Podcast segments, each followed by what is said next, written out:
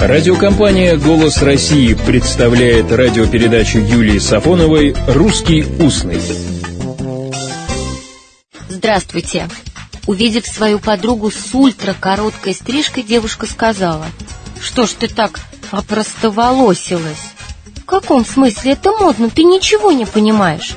Честно говоря, не знаю, понимала ли девушка, употребившая слово «опростоволоситься», смысл этого слова. Была ли это игра слов или что-то другое?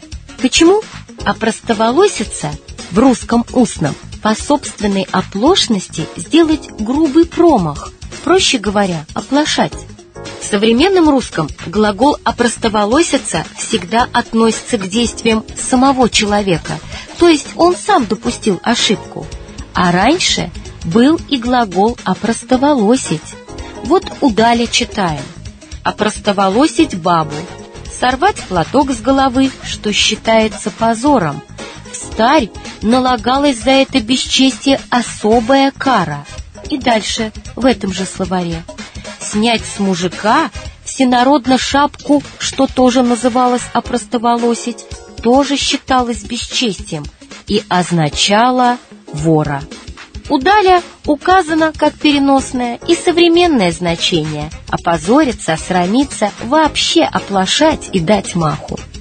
Кстати, в пословицах обычай снимать шапку с вора отразился. С недруга хоть шапку долой, а была и шутливая поговорка.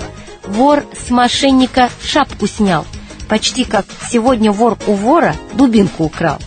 Так что опростоволосилась я, оплошала, не поняла языковой игры. То ли прическа предполагалась более сдержанной, то ли ультракороткая стрижка ассоциировалась с непокрытой даже волосами головой. Но это не беда. Иных с новомодными прическами увидишь, так так и хочется сказать словом издаля. Покосматила девка волосы. Всего доброго, добрых слов и добрых встреч. «Русский устный» – программа Юлии Сафоновой.